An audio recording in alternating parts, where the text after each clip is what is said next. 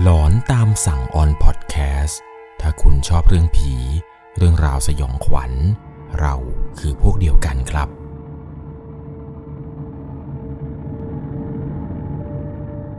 สวัสดีครับทุกๆคนครับ เรื่องราวความสยองขวัญที่ผมจะเล่าให้ฟังในวันนี้ครับ เป็นประสบการณ์สุดหลอนที่เกิดขึ้นในต่างประเทศ เป็นประเทศแห่งหนึ่งครับที่อยู่ใกล้ๆกับประเทศบ้านเรานั่นก็คือประเทศมาเลเซียครับ เรื่องราวของคุณผู้ฟังทางบ้านท่านนี้ที่ได้ส่งเข้ามาเนี่ยบอกเลยว่าเป็นการไปเจอผี ครั้งแรกในชีวิตเขาเลยครับ ที่ประเทศมาเลเซีย เรื่องเนี่ยมันเกิดขึ้นเมื่อตอนที่เขานั้น ได้ไปพักอาศัยอยู่ในคอนโดแห่งหนึ่ง ที่กรุงกัวลาลัมเปอร์ ประเทศมาเลเซียครับสำหรับเรื่องราวความสยองขวัญในวันนี้นะครับ จะต้องใช้วิจารณญาณในการรับชมรับฟังกันให้ดีๆ เรื่องเนี่ยถูกส่งมาจากผู้ฟังทางบ้านท่านหนึ่งครับชื่อว่าคุณธเนศคุณธเนศเนี่ยต้องท้าความไปก่อนเลยครับว่าเขาเองนะครับเป็นข้าราชการที่ถูกมอบหมายให้เดินทางไปประจำการอยู่ที่กรุงกัวลาลัมเปอร์ ประเทศมาเลเซีย ตั้งแต่ปีพศ 2559 ประสบการณ์การเจอผีครั้งแรกนี้ของเขาเนี่ยมันเริ่มเมื่อตอนที่เขาได้ย้ายจากประเทศไทยไปประจำการอยู่ที่ประเทศมาเลเซีย ซึ่งตอนที่ไปประจำการอยู่ใหม่ ๆ เขาเองก็ต้องไปเช่าห้องต่อจากคนเก่าที่เขามาทำหน้าที่แทนนั่นแหละครับ ก็ไม่ได้รู้เรื่องรู้ราวอะไรสักนิดเลย ว่าคอนโดที่เขาไปเช่าอยู่ต่อนี้เนี่ยมันมีสิ่งลี้ลับ หรือมีเรื่องอะไรเกิดขึ้น หรือมีบางสิ่งบางอย่างเนี่ยซ่อนอยู่ ห้องที่เขาไปพักต่อนี้ครับ เป็นห้องขนาดค่อนข้างที่จะใหญ่ มี 3 ห้องนอน 3 ห้องน้ำมีครัว มีห้องซักล้าง โซนทานข้าวโซนรับแขกแยกออกจากกัน อยู่ที่นี่ได้ประมาณ 3 เดือนแรก ตอนนั้นที่ไปอยู่เนี่ยยังไม่ได้สัมผัสถึงเรื่องอะไรแปลกๆ เลยสักนิดเลยครับ แต่จำได้ว่ามีอยู่คืนหนึ่งที่เข้าไปอยู่เนี่ย มันเกิดเหมือนกับว่าอาการผีอำครับ เขานั้นเนี่ยไม่สามารถที่จะขยับร่างกายได้ รู้สึกตัวตลอดเวลา แต่ไม่สามารถที่จะยกแขนหรือยกขาอะไรได้เลย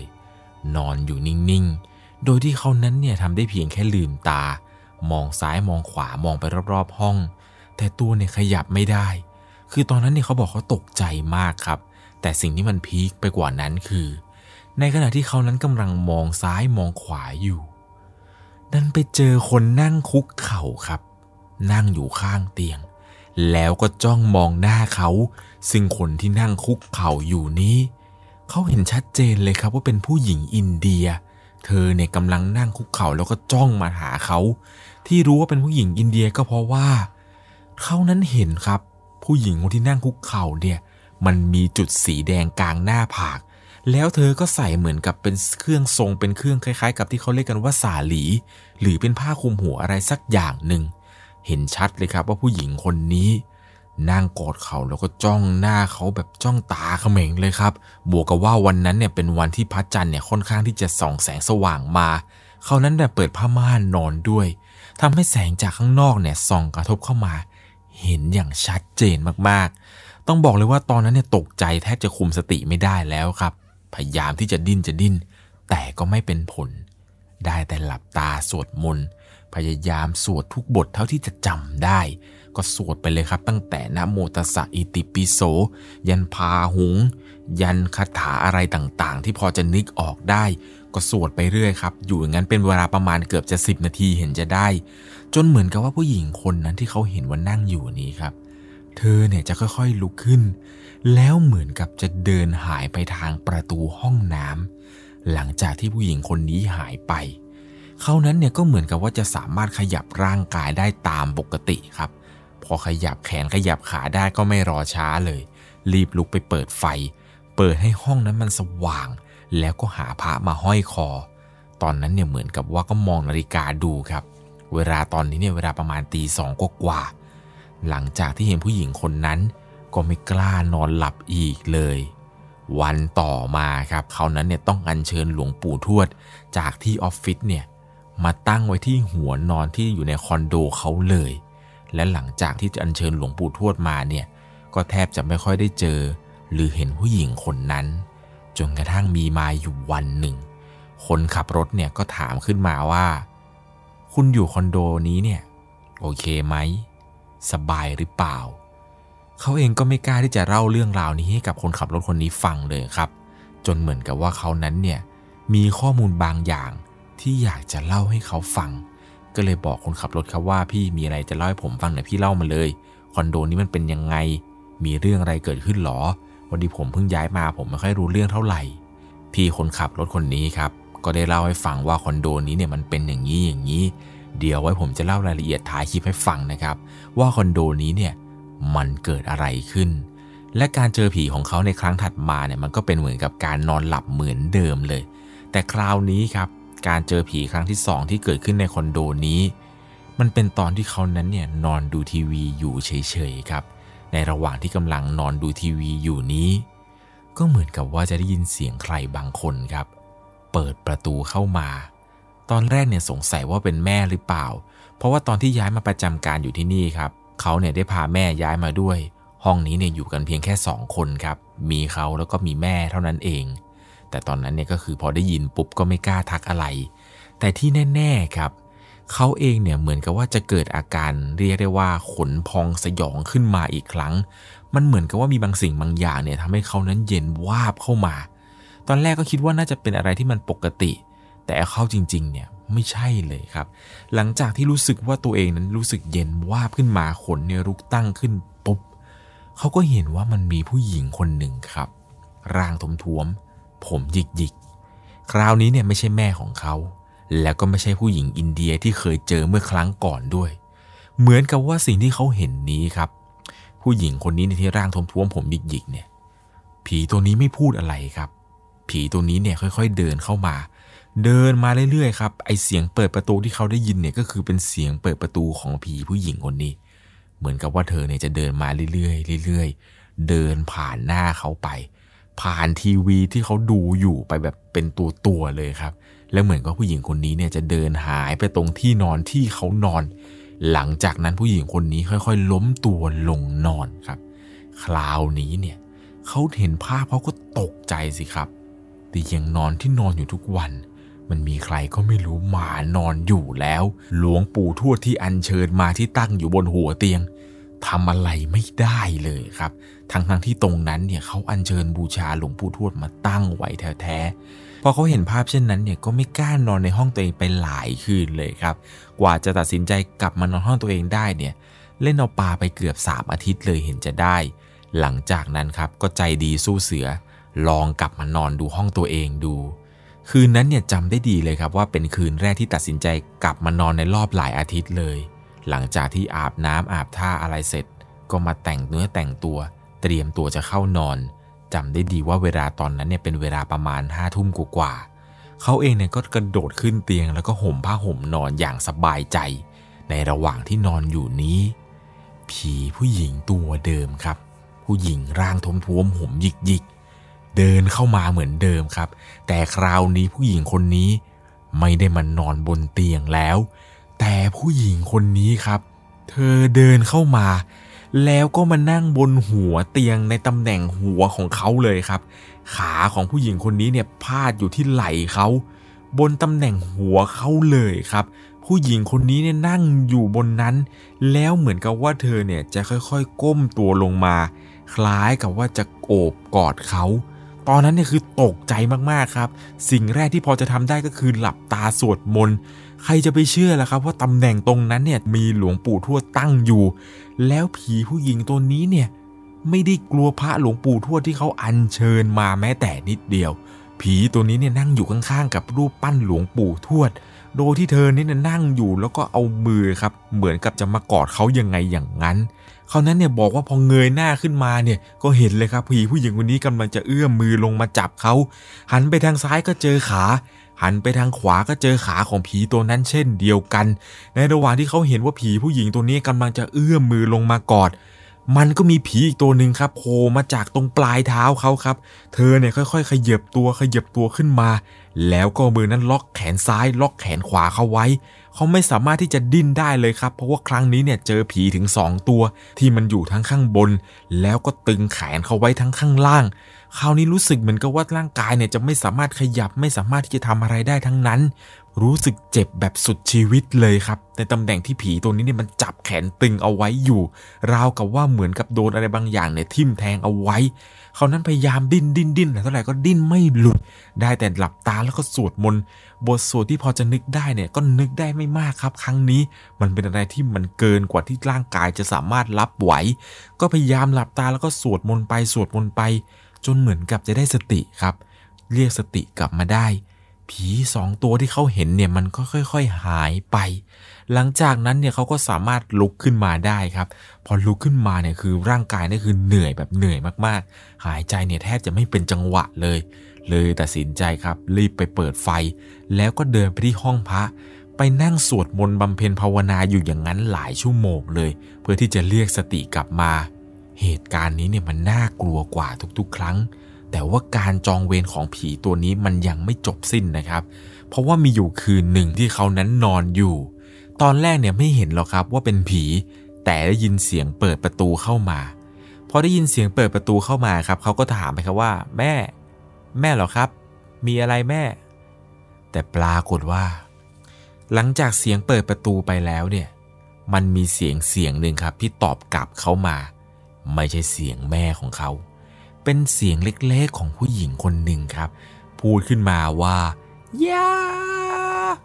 เสียงของเธอนั้นสยองมากๆ แล้วเธอก็ค่อยๆเดินมาพร้อมกับส่งเสียงว่าย่า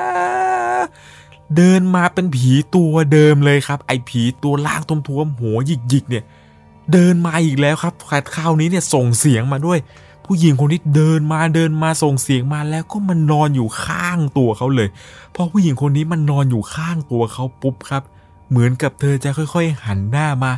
แล้วก็หัวเราะใส่หูเขาเบาๆครับตอนนั้นเขาทำอะไรไม่ได้เลยครับ ได้แต่ท่องแผ่เมตตาในใจ คิดว่าช่างมันแล้ว เอาว่าจะเจอแล้วก็เจอมา แม่งสองสามครั้งแล้วเนี่ย แม่งทำอะไรไม่ได้แล้วจริง ๆ เดี๋ยวทำบุญไปให้กันแล้วกัน เหมือนกับว่าเขาก็พยายามหลับตาแล้วก็แผ่เมตตาไปดูครับ ครั้งนี้ไม่รู้ว่าจะได้ผลหรือไม่ได้ผล แต่ผู้หญิงคนนี้ก็ยังคงนอนหัวเราะแบบเสียง หัวเราะได้สักพักหนึ่งอยู่ดีๆ ครั้งนี้ครับ แปลกกว่าทุกๆ ครั้ง อยู่ดีๆ ผู้หญิงคนนี้ ก็หายไปเฉยเลยครับ อยู่ดีๆ เธอก็หายไปโดยที่ไม่มีปีมีขุยอะไรทั้งนั้น อยู่ดีๆ จะหายเนี่ยก็หายไปดื้อๆเลย ยังไงก็ตามครับ ขึ้นชื่อว่าผีว่าวิญญาณแล้ว มันไม่ได้มีแค่ตัวเดียวหรือสองตัวอย่างแน่นอน ในคอนโดแห่งนี้ที่เขาไปพักอยู่นี้ครับเขาบอกว่ามีอยู่ครั้งหนึ่งที่ถ้าเกิดว่าไม่เจอไอ้ผีตัวอ้วนๆตัวใหญ่ๆ และผมหยิกๆ หรือผีอินเดียเนี่ยจะไปเจอกับผีอีกตัวหนึ่งครับ เป็นผีเด็กหน้าขาวๆ มีอยู่ครั้งหนึ่งที่ว่าแม่ของเขาเนี่ยนอนอยู่ แล้วเจอว่ามันมีผีเด็กครับ หน้าขาวๆเลย มันนั่งอยู่บนหน้าอกแม่ของเขาไอเด็กคนนี้ครับ นั่งอยู่แล้วก็ฉีกยิ้มให้ ลักษณะที่เห็นเนี่ยมันเหมือนกับพวกผีจูออนเลยครับ เด็กคนนี้เนี่ยนั่งแล้วก็ฉีกยิ้มให้แม่เขา ตอนนั้นที่แม่เขาเห็นเนี่ยคือตกใจมากๆ จนสายตาเนี่ยเหลือบไปเห็นนี่ครับว่าตรงมุมห้อง มันมีผีอีกตัวหนึ่งเป็นตัวใหญ่ๆ ยืนจังก้าอยู่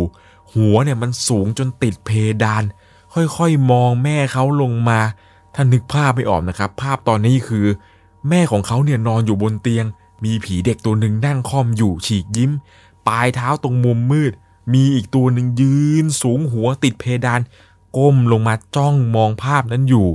เรียกได้ว่าเป็นอะไรที่สยดสยองมากๆ เขากับแม่เนี่ยก็มาคุยกันครับถึงเรื่องราวต่างๆ ที่เกิดขึ้นในห้องนี้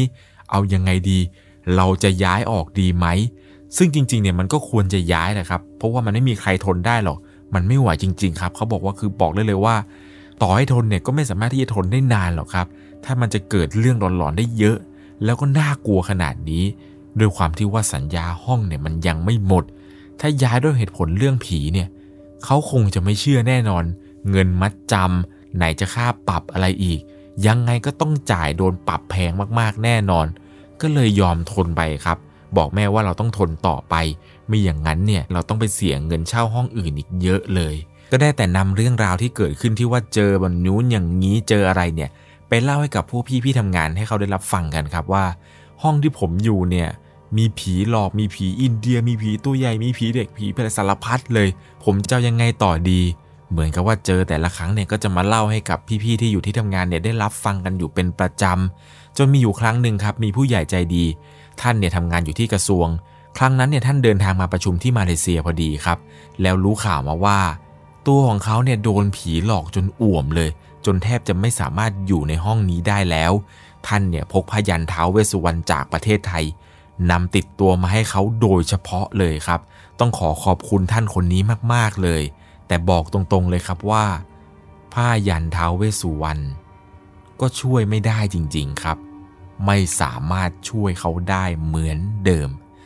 เรื่องที่เขาเจอเนี่ยยังคงเจอแบบต่อเนื่องเลย มันมีอยู่ช่วงหนึ่งที่แม่เขานั้นกลับไทยครับ คราวนี้ต้องอยู่คนเดียว เขาได้ยินทั้งเสียงปิดประตู เสียงปิดหน้าต่าง มันไม่ได้ดังมาจากห้องชั้นอื่นเลย มันดังมาจากประตูห้องนอนของเขาเอง มันเปิด แล้วมันก็ปิดเอง ซึ่งมันเป็นอะไรที่บ้ามากๆครับ กับสิ่งที่มันเกิดขึ้นมาโดยตลอดอย่างนี้ ไหนจะเสียงลากของเสียงเด็กวิ่งเล่นกัน และการเจอผีครั้งสุดท้ายที่เรียกได้ว่าเป็นการเจอผีที่พีคที่สุดของการมาอยู่คอนโดนี้เลยก็คือ ช่วง 3 วันก่อนกลับไทยครับ ตอนนั้นเนี่ยเขาตั้งใจว่าจะกลับไทยมา เพื่อที่จะมาทำบุญให้พ่อแม่ครูอาจารย์พระอริยะเจ้าที่ไทย คิดว่ามันเป็นบุญใหญ่มากๆครับ เป็นอะไรที่ตั้งใจเอาไว้แล้วครับ ว่าจะต้องกลับมาทำบุญที่ไทยให้ได้จำได้ดีเลยว่าคืนนั้น เขาเนี่ยนอนเปิดผ้าม่านเหมือนเดิมเลยครับ ก็ในระหว่างที่นอนไปนี้ มันเกิดอาการผีอำขึ้นมาอีกครั้งหนึ่งแล้วครับ แต่ด้วยความที่ว่าครั้งนี้เนี่ยนอนไปยังไม่ทันได้หลับสนิท สติเขายังสมบูรณ์อยู่ รู้ตัวตลอดเวลา ไม่สามารถที่จะดิ้นได้ แต่ยังมีสติอยู่นะครับ ตอนนั้น เขาเนี่ยลืมตาขึ้นมาก็ได้เห็นครับว่า มันมีร่างดำทะมึน ยืนอยู่ข้างเตียงตรงขวามือ คราวนี้ครับ ร่างที่เห็นเนี่ยเป็นร่างที่ไร้หัวครับ คิดในใจว่านี่คือผีหัวขาดนี่หว่า แต่ว่าตอนนั้นคือแปลกใจตัวเองเหมือนกันครับ ว่าทำไมตัวเองนั้นไม่ค่อยกลัวเลย อาจจะเป็นเพราะว่าเจอตั้งแต่แรก ๆมาเนี่ย เริ่มจะชินแล้ว ก็ตั้งจิตบอกไปว่า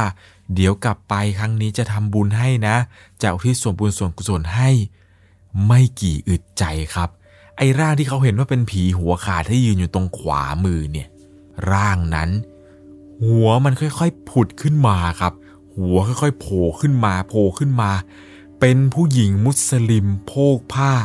มองเขาอยู่อย่างนั้นแบบไม่ลดละสายตา ภาพที่เขาเห็นตอนนั้นคือเป็นอะไรที่สยดสยองมากๆ ใครจะไปคิดล่ะครับว่าสิ่งที่เห็นว่าตอนแรกเป็นผีหัวขาด มันจะมีหัวเนี่ยโผล่ขึ้นมาพร้อมกับผู้หญิงคนนั้นเนี่ยนุ่งผ้าฮิญาบพอเห็นเช่นนั้นเนี่ยเขาก็ตกใจแล้วก็รีบหลับตาเช่นเดิมครับ แล้วก็บอกไปเหมือนกับครั้งแรกที่บอกว่าเดี๋ยวจะทำบุญที่ส่งส่วนไปให้ ลืมตาใหม่ทีผู้หญิงคนนี้ก็หายไปเขานั้นก็ภาวนาครับว่าขอให้สิ่งที่เจอเนี่ยมันจบแค่นี้ ซึ่งมันก็จบแค่นี้จริง ๆ ครับ หลังจากคืนนั้นเนี่ยก็ไม่ได้พบเห็นอะไร นอนมาคืนถัดไป ก็ไม่ได้พบเจออะไรอีกแล้ว หลังจากนั้นเนี่ยก็คือวันที่ออกจากคอนโดนี้ แล้วก็บินกลับไทย กลับมาเนี่ยก็มาทำบุญอุทิศส่วนกุศลให้ตามสัญญาครับ พร้อมกับอุทิศบุญกุศลให้กับผีตัวอื่น ที่อยู่ในคอนโดนี้ครับไม่ใช่แค่อยู่ในห้องแหละคืออุทิศให้หมดเลยครับ ทั้งคอนโดนี้เอาไปให้หมดเลยครับ บุญกุศลที่ทำมา เอาละครับเดี๋ยวผมจะเฉลยให้ฟังว่า สิ่งที่คนขับรถเล่าให้เขาฟังเนี่ยว่ามันเกิดอะไรขึ้นกันแน่กับคอนโดแห่งนี้ คนขับรถเนี่ยเล่าให้ฟังครับว่าสมัยก่อน พื้นที่ตรงนี้เนี่ยมันคือสุสานเก่า มันคือกูโบเก่า เป็นที่ที่มันแรงมากๆ ไม่นานนัก หลังจากนั้นครับ สุสานแห่งนี้ มันก็กลายเป็นสลัม ก่อนที่จะโดนเผาไล่ที่ คนในสลัมเนี่ยหนีออกไม่ทัน โดนไฟคอกตายกันเยอะศพของคนในสลัมเนี่ย เกลื่อนกลาดเต็มพื้นที่เลยครับ ไหนจะเป็นสุสานเก่าก็มีศพอยู่แล้ว แล้วยังมีพวกวิญญาณที่คนเขาเพิ่งเสียชีวิต ที่เป็นคนที่อยู่ในสลัมเนี่ยโดนไฟเผาอีกนับไม่ถ้วน เวลาผ่านไปมันก็มีบริษัทเป็น developer เนี่ยมาพัฒนาที่ดินผืนนี้ครับ เขาต้องการที่จะสร้างคอนโดทับตรงนี้โดยเฉพาะเลย คนที่นี่เนี่ยเจออะไรแปลกๆเยอะ เจออะไรประหลาดประหลาดเยอะมาก อย่างเช่นคนเดินหายไปตรงระเบียง ลูกบอลปริศนาบนชั้นที่ไม่มีเด็กอยู่ การพบเจอผีต่างประเทศเนี่ยเป็นอะไรที่ค่อนข้างที่จะคาดเดาได้ยากมาก ๆเลยนะครับ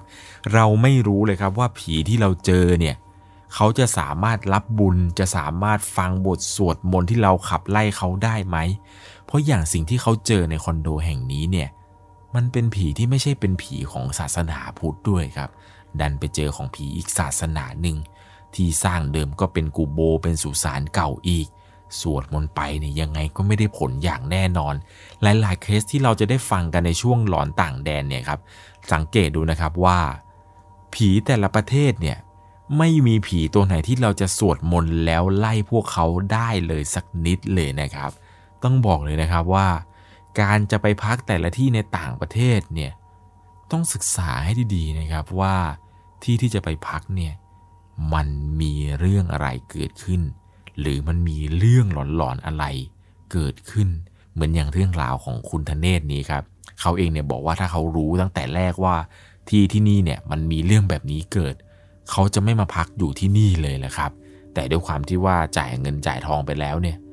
ยังไงก็ต้องทนอยู่ให้ได้ครับ ใครจะไปอยากเสียเงินให้มันแพงๆกว่าเดิมใช่ไหมล่ะครับ ยิ่งไปอยู่ต่างบ้านต่างเมืองด้วย